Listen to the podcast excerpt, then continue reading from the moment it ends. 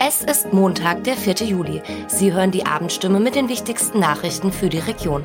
Mein Name ist Elfie Hofmann. Guten Abend. Und das sind heute unsere Themen. Hilfe.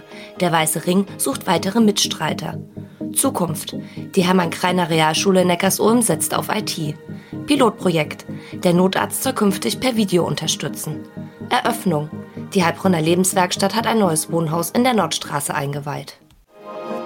Seit 42 Jahren gibt es die Heilbronner Außenstelle des Weißen Rings mittlerweile. Rund 70 Anfragen sind seit Februar eingegangen. Im Schnitt meldet sich jeden zweiten Tag jemand in Not. Jetzt sucht die Hilfsorganisation weitere Ehrenamtliche. Die Helfer beim Weißen Ring sollten gut zuhören können, meint Außenstellenleiter Dieter Ackermann.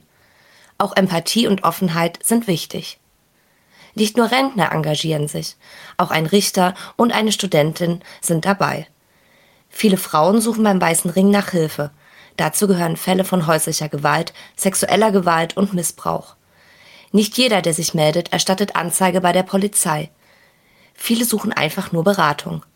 Der Weiße Ring übernimmt eine Lotsenfunktion und vermittelt zum Beispiel an Hilfsorganisationen wie Pfiffigunde oder Jumex. Außerdem werden Schecks für die Erstberatung bei einem Rechtsanwalt ausgegeben. Der Weiße Ring betreibt eigene Fortbildungsakademien an mehreren Standorten.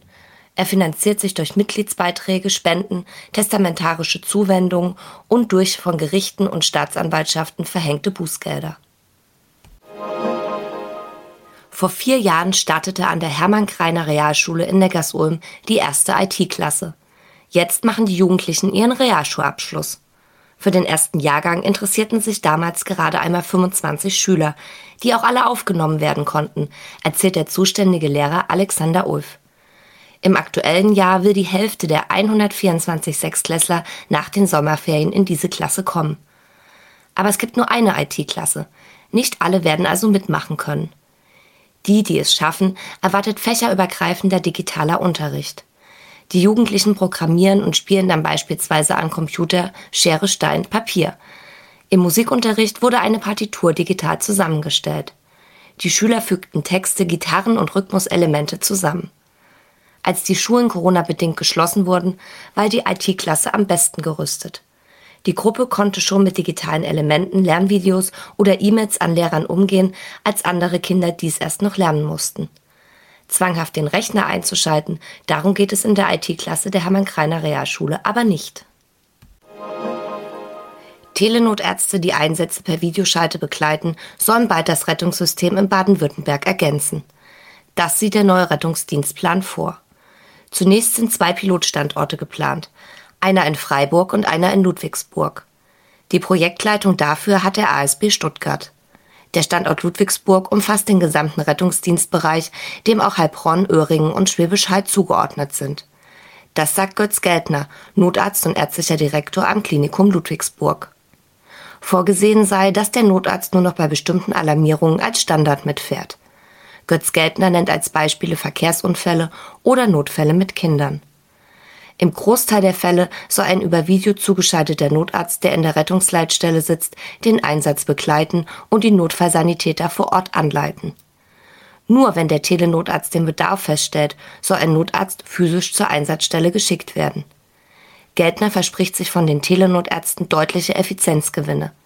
Bisher werde nämlich bei 70 bis 80 Prozent der Einsätze eigentlich kein Notarzt vor Ort benötigt. Bayern hat bereits beschlossen, das System flächendeckend einzuführen. Vorausgegangen war das zwei Jahre dauernde Pilotprojekt Telenotarzt im Landkreis Straubing. Vor sechs Jahren begann die Planung für das neue Wohnhaus der Lebenswerkstatt in der Heilbronner Nordstraße. Jetzt ist das L-förmige Gebäude fertig und eingeweiht. 24 Menschen mit Behinderung bekommen ein neues Zuhause. Es ist ein sogenanntes Wohnen in besonderer Wohnform, früher als stationäres Wohnen bezeichnet. Das bedeutet, die Leute werden rund um die Uhr betreut, sollen aber gleichzeitig ein selbstbestimmtes Leben führen. Das gilt auch für den kompletten Alltag. Gemeinsam wird eingekauft und gekocht, statt sich Essen liefern zu lassen. Die kulturellen Angebote der jetzt so nahen Innenstadt sollen genutzt werden. Wie sehr, das darf jeder Bewohner für sich selbst entscheiden. Das viergeschossige Gebäude ist komplett barrierefrei. Hier sind drei Wohngemeinschaften für sechs Personen, drei Apartments für je zwei Leute sowie im Dachgeschoss zwei Wohnungen für den freien Markt untergebracht. Insgesamt sind für das Bauprojekt Kosten in Höhe von 3,56 Millionen Euro entstanden. Unterstützt wird der Neubau der Lebenswerkstatt durch das Ministerium für Soziales und Integration aus Mitteln des Landes sowie von der Stiftung Wohnhilfe aus Bonn. Der Umbau der Garagen zu einem Aufenthaltsraum und zur Stellfläche für E-Roller und Rikscha zur leichten Erreichbarkeit der Stadt wird ein Gemeinschaftsprojekt befreundeter Handwerker, denen die Bewohner unter die Arme greifen. Soweit die wichtigsten Nachrichten am Abend. Mehr und ausführliche Informationen für die Region finden Sie in unseren Zeitungen oder im Internet auf stimme.de. Einen schönen Abend. Das war die Abendstimme mit den wichtigsten Nachrichten um sechs für die Region Heilbronn und Hohenlohe. Immer von Montag bis Freitag um 18 Uhr auf stimme.de und überall, wo es Podcasts gibt. Sie haben Fragen, Kritik oder Anmerkungen zur Abendstimme? Dann schicken Sie einfach eine E-Mail an podcast.stimme.de